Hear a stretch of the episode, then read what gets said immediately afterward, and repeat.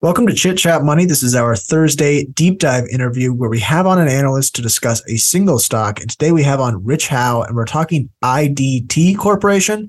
Uh, it's a bit of an amalgamation of businesses, really, but they have a history of spinoffs and creating value for shareholders by doing that. Um, Rich goes through it really deeply and he has a lot of history in spinoffs. He runs sp- stockspinoffinvesting.com. Am I getting that right? I think so. And the link of that will be in the show notes if anyone wants to check it out. Uh, but we talk about it as well during the interview. Yeah, I mean, IDT is really, really interesting. You have a lot of, you have just this combination of cash flowing companies that may be declining and then these fast growing entities that you're kind of really surprised to see in this type of conglomerate. Um, that's a look, it's not a recommendation on the stock or anything, but it's very interesting to look at a company when you have maybe the consolidated numbers don't look that exciting, but when you look at the the separate parts of the company, and I know everyone rolls their eyes at some of the parts, but when you look at the separate parts, you have some stuff that's growing much much quicker and could create a lot of value for shareholders over the long term. Rich gives a good pitch for that.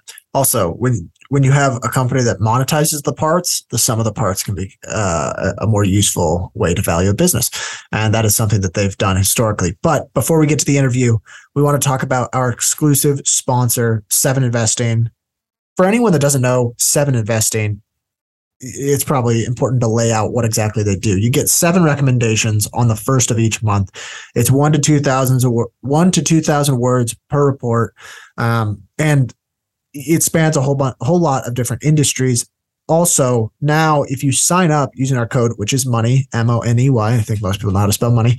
Um, you get the whole back catalog. So that's more than 200 different companies that you can get extensive research on.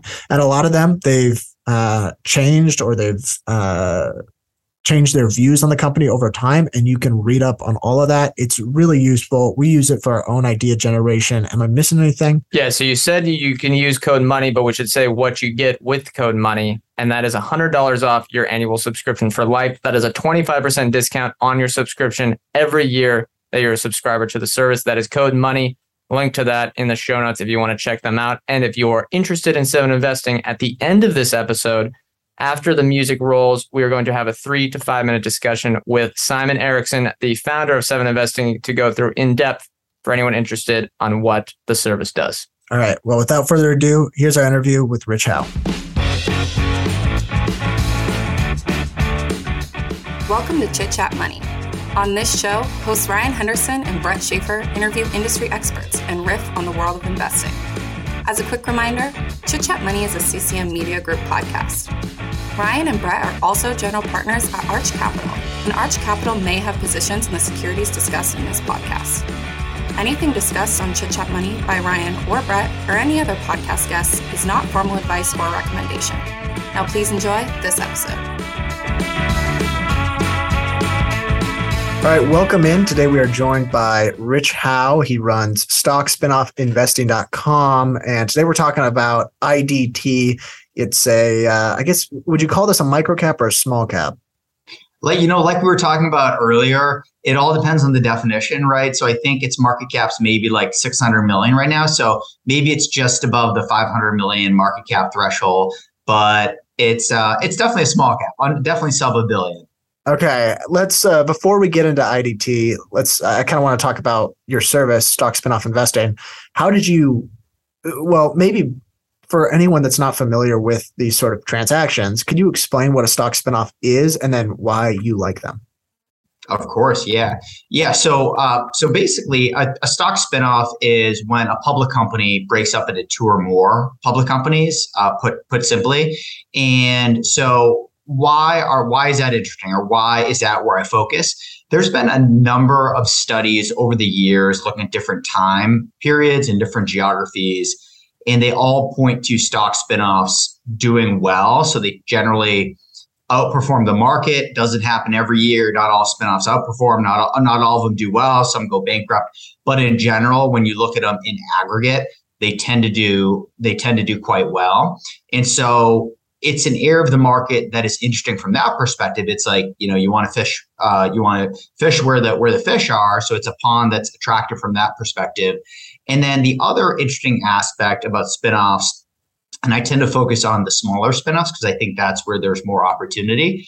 But oftentimes, a parent company that's a, a large cap or a mid cap that portfolios portfolio managers own because they're large cap stocks will spin off a small cap or a or micro cap subsidiary and the shareholders that own the parent company will more often than not just sell the spinoff that they receive indiscriminately like price independent uh, regardless of price because it's such a small percentage of their investment in the parent company and they never made an active decision to invest in that spinoff.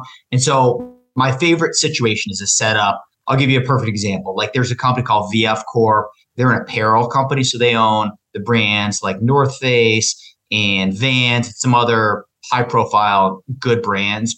They spun off two brands, uh, primarily Wrangler and Lee, so jeans, denim, uh, denim, denim brands into a new company called Kontoor Brands. And at the time, VF Corp had like a 30 billion market cap. VF Corp had a $1 billion market cap. And so investors, a lot of investors have a mandate to only invest in large cap stocks. You know, some portfolio managers or index funds, if they're you're tracking the S&P 500, you're, you want to own VF Corp because it's in the S&P 500.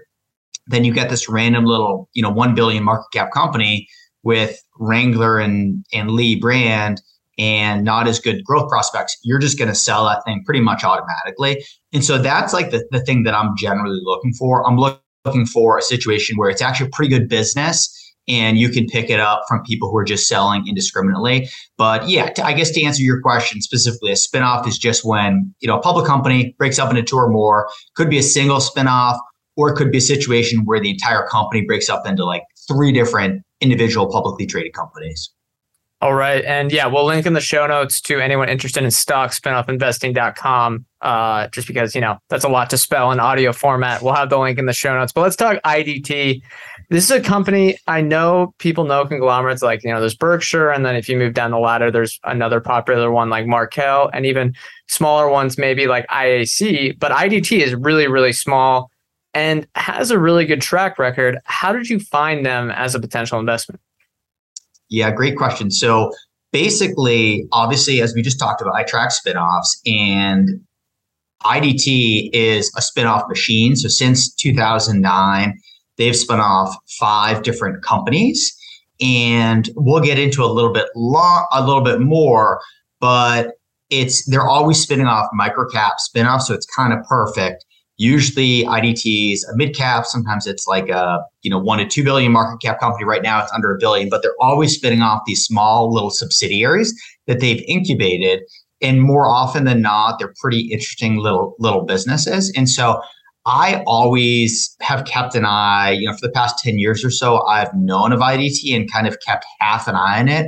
I actually, the reason why I ended up, you know, buying it, recommending it last year was somebody actually just emailed me, somebody from my list emailed me and said, Hey, have you looked at IDT recently? It looks pretty interesting.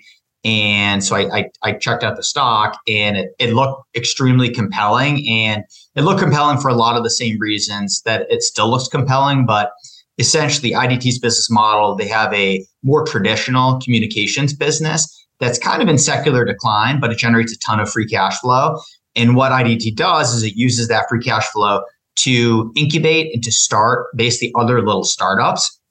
And so right now, IDT has three basically little little businesses that are growing incredibly quickly that ultimately will be spun off or will be monetized in some way. And so that's what really hooked me in. I, I kind of kept an eye on it peripherally, but I, I took an updated look at the beginning of last year and looked incredibly compelling. And so that's why I, you know, immediately kind of jumped in and, and ended up buying some shares. Is there, you, I mean, you kind of answered some of the history parts there. Is there anything else that's important about the company's history or maybe about the company's structure that investors should be aware of?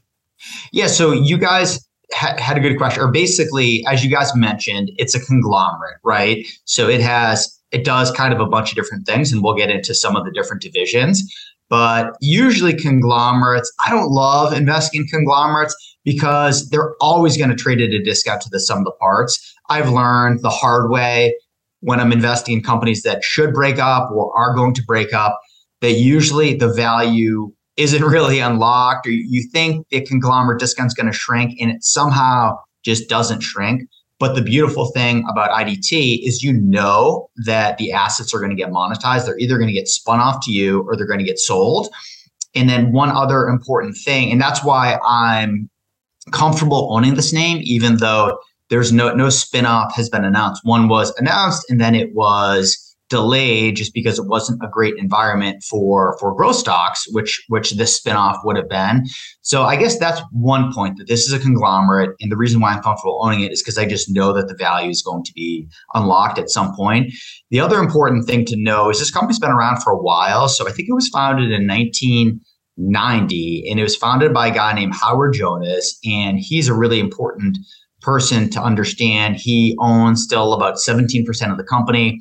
The original company went public in 1996. IDT stands for International Discount Telecommunications. And this gets into the legacy of the business. They were in the telecommunications business. Their initial business was really focused on what's called call callbacks. And essentially, what Howard noticed was if you're in Israel or in some other part of the world, this is in the 90s, and you're trying to call the US, going to be way more expensive than if you were in the US trying to call Israel or another company. And so he kind of invented a service whereby if you're in Israel, you call back to the US and then the phone line immediately hangs up, but then that number that number calls you back. And I, I don't fully understand all the technology behind it, but it basically was it, it, it enabled consumers to be able to cut costs dramatically like by like 50 or 75%. So that was their initial business that they were in. And then they've Howard's really an entrepreneur, so he's incubated and spun off and sold a bunch of different businesses along the way. So there, there are four different, five different spinoffs that have happened since 2009. But even before 2009, you can see Howard being very creative and being a really good capital allocator. Just to give you one example, so he sold. This was in 2000 at the in the heyday of the telecom boom. He sold a business called Net2Phone to AT&T for about a billion dollars, and then used the, those proceeds to buy Spectrum, which he ended up spinning off about 12 or 13 years later, and that asset ended up getting that asset ended up or that company ended up getting sold for $3 billion. And he, if you go back and look at his track record, he just has a, a good, all, not all the bets work out, but generally he has a very long-term vision and he's really good about seeing value and then, you know, putting the company's money where where he sees value. And then ultimately more often than not that value is realized. So i'd say that's an important thing to consider that i you know i feel like we're well aligned because we have howard jonas and his family who still own a bunch of shares and they're really calling the shots. Okay and i guess i have one more question around kind of just spin-off structure. When idt spins one of these businesses it becomes its own publicly traded company. Does does idt just retain a percentage of that company while it's still public and then kind of sell it off periodically? Is that how it works? Yeah, so great question. And it's all going to be different. So I'm going to give you an example. So Brookfield Asset Management, which is a company that I know you guys have covered, and I actually like like that episode a lot. And my conclusion is very similar to yours. It seems like a great company, but it's pretty complicated. It's hard to exactly get your hands around. But Brookfield Asset Management is going to be spinning off their investment management business. And the whole theory is this is going to unlock value, and I probably and I think it probably will, but they're not going to spin off 100% of their asset management business. They're only going to spin off 25%, and then the remaining 75% they're going to hang on to. And so that's an example of a situation where I don't think that much value is going to be unlocked. The situations where value is unlocked is when it's like a 100% spinoff, where if you own 100 shares of IDT on the day before the spinoff, you're going to own your pro rata portion of the spinoff from IDT, whether it's Rafael Pharma or Zedge or whatever it is. And, and to answer your question specifically, usually I think almost always IDT has done like an 100% spinoff. And so uh, post spinoff, IDT owns owns none of, of the spinoff. Um, I think that is most often what happens. But then, so Howard Jonas owns about 17% last time I checked of of IDT. And so he's historically kept his pro rata share of the spinoffs. And so when Straight Path Communications, the Spectrum company, was sold to Verizon for $3 billion, that was a spinoff of IDT. He made a lot of money because he still retained his his big stake in that company. Okay. Uh, let's hit uh yeah, that's a great overview of the history. Let's hit what they're doing today though. There's three main business lines that they outline: fintech, cloud communications, and traditional communications. I think since it's a conglomerate, I'm just going to open the floor to you. Pick whatever order you want. Let's just go through those three segments. Um, and I know there's some subdivisions in there as well. So what's important, you know, for you when you're looking at it as an investment? Perfect. Yeah. So maybe I'll I'll go through each each one individually, then I'll pause to see if there are any questions and, and move on to the next one. So let's start with the fintech assets. So basically, there are two fintech assets. The first is called Nat, uh, National Retail Solutions. It's known as NRS. And essentially, this is a point of sale terminal business. So if you go to a coffee shop, I don't know who provides the terminal, but usually they have a terminal which says, hey, here's your order. Does this look right? You know, tip me, you know, 20% and sign and, and, and sign. I think Clover is is a big player there. I think Square is also a big player there basically what NRS IDT subsidiary does is they provide similar terminals to bodegas and convenience stores. So think of a bodega as a place where you could, you know, in a, in a city, pretty urban environment, you could go in, you know, get a snack, get a soda, get cigarettes, get tobacco, you know, whatever you need. And so this bodegas and convenience stores are, are typically pretty low tech, like they just have a basic cash register. But what NRS is providing them is basically a terminal that allows them to manage inventory, see what's selling, see see what's not, see what what isn't selling, uh, process process payments, run sales, share that data with the consumer package companies that want to know you know what's selling and what inventory is turning, and you know what the what what's the highest margin product that these bodegas are selling, and also advertise. These terminals face the consumer, so there's some advertising space that uh, NRS can take advantage of too. So basically, IDT and NRS kind of owns this market. They currently have, I think, about 15,000 terminals that have been installed. You know, how big is the market? IDT has shared that they think the bodega and convenience store market is about 110,000 110,000 stores. So, you know, maybe 10 to 15% penetrated right now, a lot of room to grow. But then, even after they're penetrated in this convenience store bodega market, they can probably move on to some other low tech stores, for instance, like liquor stores. Liquor stores, I don't think have any sort of payment terminals. And so I think there's a big opportunity here. This business is growing very rapidly. So the vast majority, I think like 98% of revenue is recurring. So very, very high quality, good business.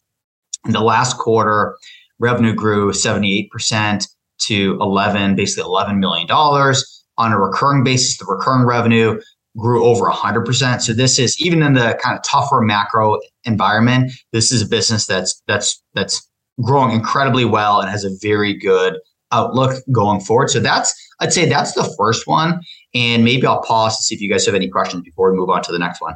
I do. So, uh in terms of generating revenues, just are they just taking a percentage of each sale, or do these convenience stores pay like a monthly price to have this uh, software? I guess.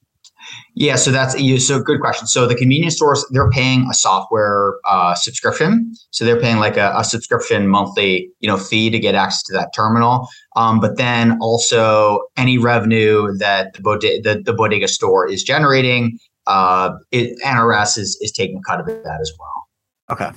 What about it seems I, I don't know, it almost seems too simple. Is it is is that a competitive market, the terminals for convenience stores, uh, or is that just something that's historically been underserved? Yeah, because it seems like Clover, sorry to cut in, it seems like it's a niche where Clover and Square and Toast are not going to want to serve that specific niche. And it kind of feels like a way to, um, I don't know, cut in there without getting much competition.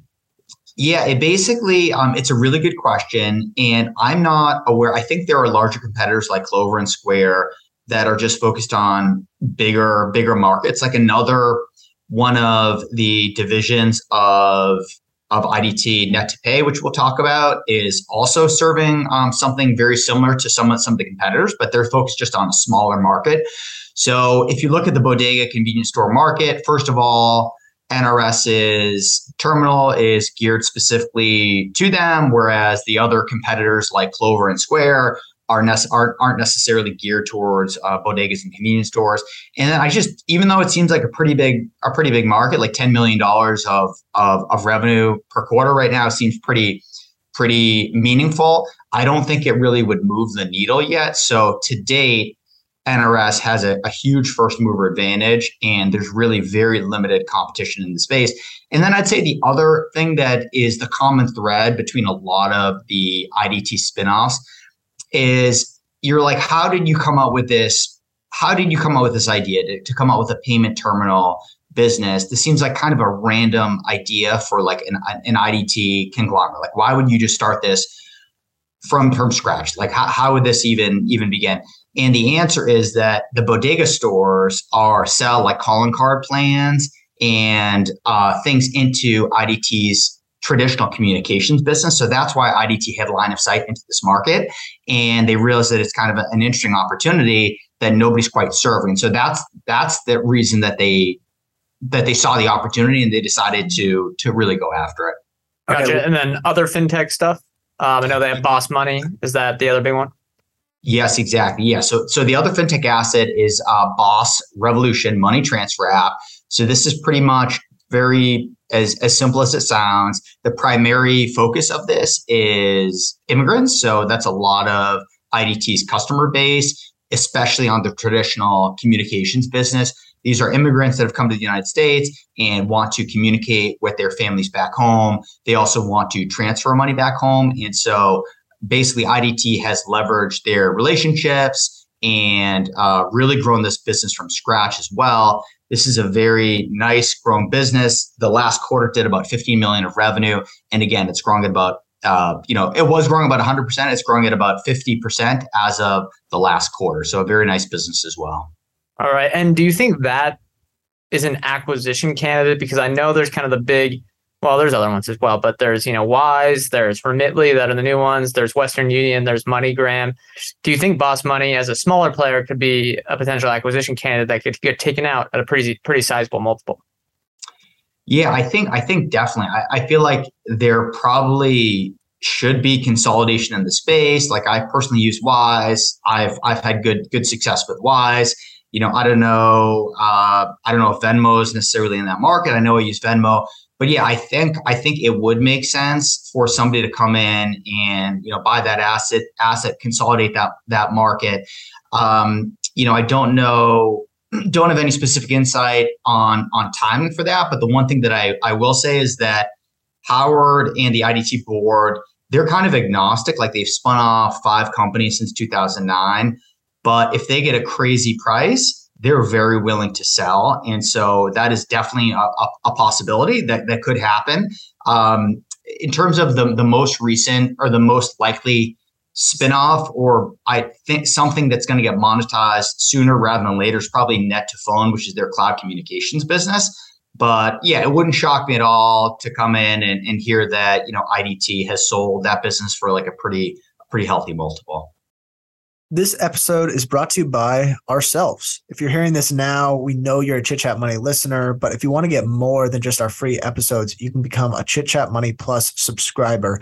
Within the subscription, members get access to our weekly, not so deep dive episodes, our monthly episodes detailing one of the holdings in our investment fund, Arch Capital, and then they also get written work, so newsletters and research files to go along with each not so deep dive episode. Am I missing anything? We should talk about the themes that we do each month. So each month we choose a theme based on whatever we want. So last month we did video games. This month we're doing housing. Next month we're doing engineering software, I believe. And then the following month we're doing website and e commerce software. We choose those because it's you know a great way to investigate a different industry. And if you want to subscribe to CCM Plus, go directly through Apple Podcasts or Spotify or through the link that will be in each one of our show notes. It is only $5 a month. You heard that right. $5 a month. Perfect to try out. If you like what we have to offer, we hope you'll subscribe. Okay, yeah. let's talk about then uh, Net2Phone, I guess, if that's the second one you want to touch on.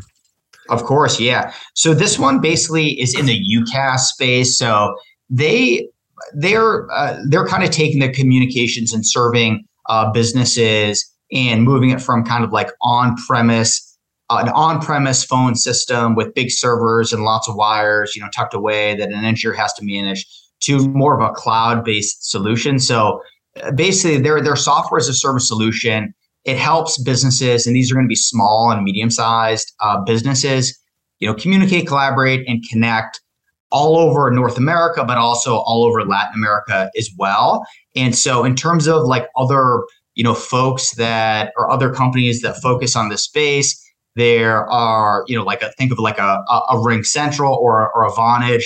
The only difference here is that Net2Phone is focused on small and medium sized enterprises, and they're also more focused on Latin America, whereas some of their competitors are not.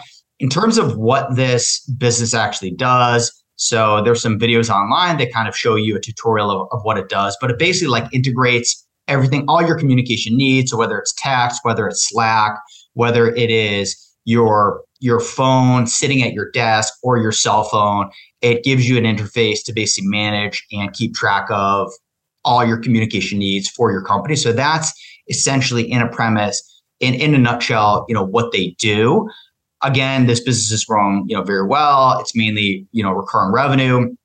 The last quarter they did about 14 million of revenue which was about 42% growth. And then the vast majority of that is is recurring. They this was the business that was most likely to be spun off. And they actually announced at the beginning of last year that they were going to be spinning off this business by the middle of 2022 obviously that didn't happen. The reason why they stepped back is just because this is a company that is in growth mode so it would have been capitalized probably with some cash from IDT but it wouldn't necessarily be generating free cash flow from day one and they just saw the multiples of all the high growth stocks that are growing really well, but not necessarily generating any free cash flow, just plummet. The valuations just get, you know, just get cut in half or, or worse. And so they just figured, hey, this isn't the right time to spin off this business, which which I agree with. I mean, it probably just wouldn't have been a, a great time to let this let this company out and into into the wild and be its own publicly traded company do they have like a new time frame on the spin or are they just kind of saying like we're waiting for the market conditions to get better so no new time frame has been announced and they're basically saying exactly like you said that they're waiting for the market conditions to be better and again usually with the sum of the parts story which this definitely is i'm like oh man there's no reason to own this you don't have to own this today wait till the spinoff is actually announced till you actually need to need to buy the stock. And that actually might be the case. I mean, if you look at IDT right now, it is, you know, I'm not a huge chart guy or, or huge momentum guy, but the chart, as most stocks do, doesn't look particularly pretty, you know, below the 50, 50 day and, and 200 day moving average. So maybe if you don't own IDT and you want to get into this stock, maybe like kind of dollar cost average into it. But the thing that gives me confidence is using really conservative valuation estimates or multiples, I have a lot of conviction that IDT is worth a lot more, probably double what it's what it's trading at today.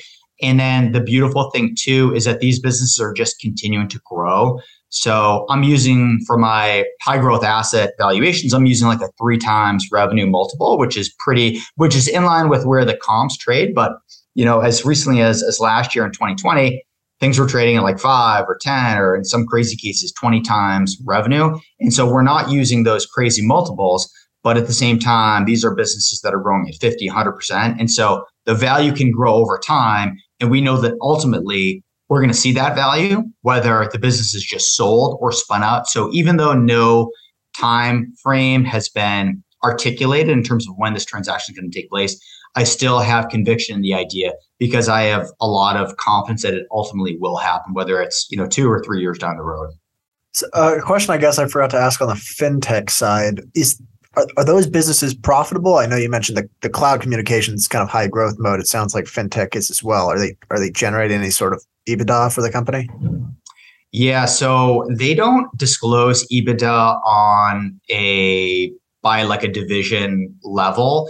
But the NRS business, I think they're my understanding is that they're basically investing all of the revenue and basically the, the EBITDA that that that would be coming out. They're reinvesting in marketing spend and getting on new clients and trying to open up new new bodegas. The money transfer business, I don't know. I don't know if they've broken it out, but my guess is it's very profitable just because it's a pretty scalable business. They can probably utilize some of the technology that they're using in their communications business.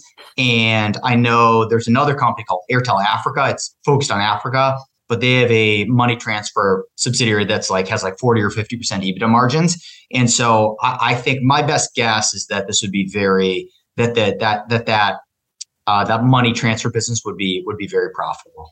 Yeah, it's hard. The margins of the money transfer business internationally, it's it's hard not to be profitable sometimes. But let's hit traditional communications. What should investors know about this segment? Oh yeah, great. So yeah, traditional communications. So as we we talked about earlier, so they basically came to be in the 1990s, and even at that time, even by the late 1990s, traditional communications, the the advent of the internet, it didn't look like the outlook for this business was was very good and so it's a business that has always been perceived and is in in secular decline but essentially this is a business again their primary focus is on serving immigrants that have come to the country that want to call back the countries that their uh, family families and friends live in and so the the the, the biggest um, you know primarily idt used to sell like calling cards um, now they call they they sell more like uh, you know calling plans. Um, but it's essentially enables a, a big big uh, driver of the revenue. I think over over over thirty percent is from basically Boss Revolution Calling, which is just simply put long distance calling plans, uh, primarily market, marketed to immigrants. The big question here, the obvious question here, is there's a ton of competition in the space. You know you why would you pay for inter why would you pay for a calling calling plan when you can just get on you know whatsapp and and talk to people for free? And it's a point that idt completely will accept and and and say that you know that's that's definitely a valid point the one area of pushback is there still isn't internet great internet connectivity in a lot of parts of the country where uh, idt's customers are, are trying to call but eventually internet's going to go everywhere and so that's going to definitely be uh, a little bit of a, of a headwind. Another big driver of revenue, especially during the pandemic, was was what's called mobile top up revenue, and it basically allowed people, say you have a calling plan and and you're you're somewhere in Africa and you want to uh, transition or transfer your minutes or your data to somebody in another country, IDT will basically facilitate that, and then they'll just basically take a cut of that revenue that that they generate, and so that's that represents you know 30 to 40% of revenue as well. And then the other business is carrier service revenue which is uh, IDT is a, is a traffic manager for text invoice messaging for telecoms uh, on a global basis, and that's a little bit of a smaller chunk of revenue, but that that makes up the balance. I think more like twenty to thirty percent. What sort of revenue or earnings declines are you modeling out if you're kind of I don't know what precision you're using for there, but if so, can you share? Yeah, so I, I, think of the the telecom business as kind of a flat to down five percent uh, per year per year business. It generates a lot of free cash flow. I think in the most recent quarter, which was a down quarter, it generated I think nineteen point one million of EBITDA, and I think there's about a million or so of capex. So it's about 18 million, you know, of free cash flow. So this is a business that it's definitely a shrinking ice cube, but it's lasted a lot longer than people have anticipated. And then there's also businesses that tend to get incubated or spun out of this traditional business, like for instance, the NRS business, you know, arguably came from this traditional business. And then the also the money revolution business or the money transfer business also came out of this business and there could be that's the thing about IDT. They're always incubating new businesses. And so they could even be incubating new businesses that they just haven't shared yet uh, that are basically coming out of this traditional business. But, you know, I think of it as kind of like a, a down five, down 10% a year business. Maybe there's a big boom. During the pandemic, there's kind of a, a big boom. And so it's down, I think, 17% in the most recent quarter. But that was just because there was such a big boom uh, during the pandemic. strange comps. Yeah, Ryan, you want to hit management since he kind of hit Yeah. the questions before those. Yeah, I think that covers the pretty much all of the business. Um, you you you mentioned Howard Jonas. What what are your thoughts overall, and then on the management team, and then you you mentioned their ownership, and so so how critical is is the management team and Howard Jonas to this investment? I think it's super critical. So, I mean, like I said, I'm a little wary of some of the part stories. But when you have somebody that, first of all, especially when you're investing, I mean, always I want to invest in companies that the management teams owns a good stake in the business, especially in the microcap space. Granted, this isn't quite a microcap, but especially when you go down the market cap spectrum, you want to invest in a company where your interests are aligned. They're not, they don't just own the company to get compensation. Uh, they don't think of it as a job. They think of it as as their way to to increase their wealth. And so, first of all, you have I looked at the the most recent proxy, and I think between Howard Jonas and he's got a bunch of kids. So if you look at the the the proxy, it's it's like it's all it's all Jonas Jonas family. So he's got a It's ton the of Jonas kids. brothers. Yeah, the uh, Jonas Brothers, yeah. And they all own shares. I think one of his sons is CEO, one of the sons is is CFO, and a lot of the other ones are on the board. Which, in some ways, you're like, that's that doesn't smell right. This is a guy that's just putting his family on the board.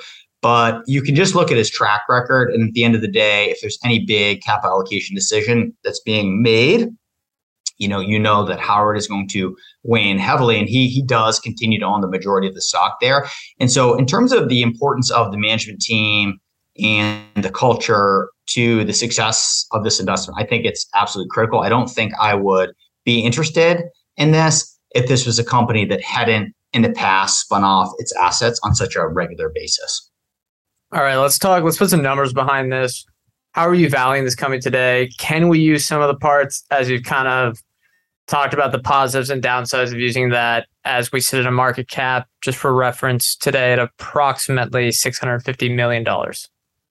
Yes, yeah. So the first thing I'll start with, I think some of the parts you have to look at it on some of the parts basis because whether it's the right way or not, I mean that's the way that I'm looking at it because I do believe that ultimately the assets are going to get spun out, and so I think that's actually in this case an appropriate way to to think about it. Um, so first of all, I think of the legacy telecommunications business. So if you just take the free cash flow that was generated in the last quarter and you multiply it by four to annualize it, the business um, is generating about 72 million of free cash flow on a on a run rate basis. I'm assuming an eight times free cash flow multiple. So that gets me to about a $550 million of value for the legacy telecommunications business. You know, free eight times free cash flow is arguably, you know, pretty cheap. Um, you know, this business is in, you know, secular decline. The business doesn't have any debt. It's well capitalized. So I think it's a I think it's a reasonable, a reasonable multiple. And then I basically assumed revenue multiples because the remaining subsidiaries, the fast growing subsidiaries, are not profitable or not very profitable right now. They're they're definitely not at their their mature uh, profitability levels. So just to to start with NRS, this is the the point of sale payment terminal for bodegas. They're doing about they're growing at about seventy eight percent. They're doing about forty six million of revenue on an annualized basis. Their uh, you know best comps you can look at a Clover or a Square. It's amazing, but uh, or or like a like a Toast. Um, these companies are trading at about it's amazing how far they've come down but they're trading at about three times revenue right now so that's what i've assumed for this business despite the fact that it's growing a lot faster than those other businesses. So that just gets you about 137 million of value. I think that's really conservative. So just to put that in perspective so alta fox is an up and coming hedge fund. Uh, they have a ridiculous track record, generated like 50% annualized return since inception. They actually did a minority investment. They own IDT last I last disclosure, and they also did a minority investment into NRS. And they valued their minority investment valued NRS at $400 million, so roughly 3x, you know, what I'm assuming. So I think I think it's pretty, my estimate is definitely pretty conservative. Uh, the Net2Phone division, the comps are like a RingCentral or a Vonage or LogMeIn. Those traded about 3.2 times revenue currently, down from you know eight to 10 times revenue last year and before. So if you just multiply that times annualized revenue, you get about $200 million of value for net2phone. The boss money transfer business, I'm assuming at three times revenue multiple, that gets me a little bit under $200 million of additional value for that asset. You add it all up and you get about $1.1 billion of value for the assets. And then, like I mentioned before, they have no cash. So I'm they have no debt. They do have about 120 million of of cash. And so you add it all up, you get to a 1.2 uh, billion dollar fair value divided by shares outstanding, and you get to a uh, current share price or fair uh, share price of about 46 bucks, which is above, you know, I think the current stock price is trading around around 24 dollars. And then the thing that I feel you know comfortable about is I think the revenue multiples that I'm using are arguably you know pretty conservative. I think they're fair given where growth assets are trading, but I think eventually you know people are going to realize that growth growth companies are you know usually trade at high valuations for a reason, and I think there's a good probability that eventually the valuations will reflate. And then the other great thing is that the growth, the revenue growth, even if you assume the same multiples going forward, all these businesses, these subsidiaries that are ultimately going to get monetized are growing between 50% and 100%. And so that's going to help value continue to accrete over time. All right. Yeah. And just a note uh, for the listeners according to WhaleWisdom, which is an aggregator site, uh, Alta Fox is the largest outside shareholder right now of IDT. So they still hold that stake. I know people would be interested in reading their presentation as well. Uh, but yeah, Ryan, you have the last question here, the pre-mortem. Yeah, I think we've uh, covered, I guess, the upside fairly well. What could go wrong investing in IDT today? Yeah, so great question, and I th- and we also got this this this question on Twitter. So I think it's one that's definitely important, and I think is is on investors' minds. And before I dive into it, I don't know that I necessarily have any great insight here into how how this is going to play out. But essentially, there's a lawsuit against IDT. So Straight Path, which was the Spectrum assets that IDT spun off, those Spectrum assets it got spun off as a microcap and then ultimately it got sold to Verizon for 3.1 billion dollars. So Spectrum scarce. There's there's there's not not it's it, there's a finite supply of Spectrum, and for telecom companies and wireless companies want to roll out 4G and then 5G, you, you need spectrum uh, to do that. So there was a there was a bidding war for this asset. It ended up being sold for about three three point one billion dollars, I think, to Verizon. But prior to the sale, IDT was sued by the FCC for basically squatting on the spectrum. So if you own spectrum, you have to use it for some for some reason. And as part of the settlement with the FCC, the IDT agreed. Their penalty was first, we're going to sell it. And second of all, 20% of the proceeds from the sales of Straight Path are going to go to FCC, the federal, uh, uh, I think, or maybe the FTC, Federal Trade Commission. And so that was that was the backdrop to the sales process. Now, what happened was, I think IDT realized that three billion dollars is a lot of money, uh, IDT had previously said, hey, we'll cover the fine to the FCC. Uh, but once the bidding war really got going, 20% of $3 billion is like $600 million. That's a big, that's, that, that's a lot of money for a microcap at the time, IDT to come up with. And so IDT basically negotiated a, an agreement, an indemnity agreement with Straight Path such that the proceeds or the, the, the fine to the FCC would be paid by their, the proceeds from the sales process. So instead of the straight path communication shareholders getting the full $3 billion, they would only get $2.4 billion and the remaining proceeds would go to settle settle the settle the the lawsuit or the fine. So some straight path communication shareholders said, hey, you know, the indemnity agreement that was negotiated between IDT and Straight Path wasn't an arm's length um, arm's length negotiation. You know, Howard Hughes or Howard Jonas has a controlling stake based in both companies.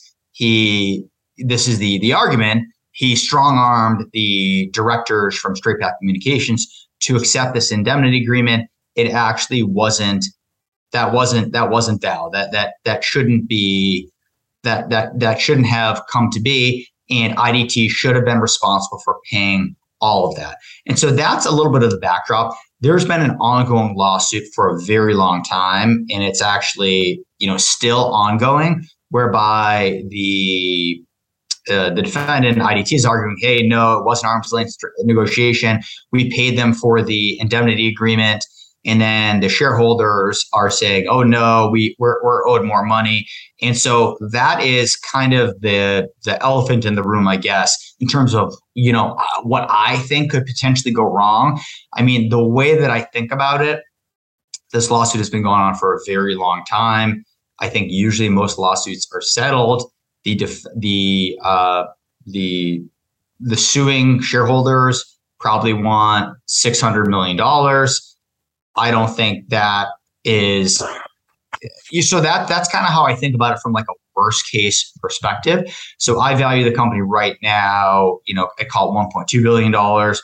I think that value is going to grow over time, but a worst case scenario is is that's the outcome and that would be that would be a horrible outcome, but even if you assume that that outcome, I think the stock is worth basically what it's trading at today. And I think over time, the, the fair value is going to grow.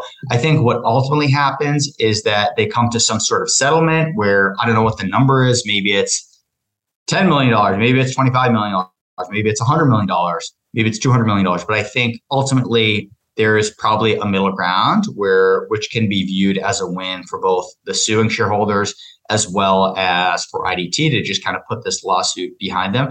But I would say that's the one thing that I would say you know, if there was a really bad outcome for that case, I think that would be a reasonable uh, pre-mortem. I have no great insight. I've tried to try to read some of the documents in terms of the lawsuit and try to you know put my legal hat on. But to be honest, I just don't have any great insight there.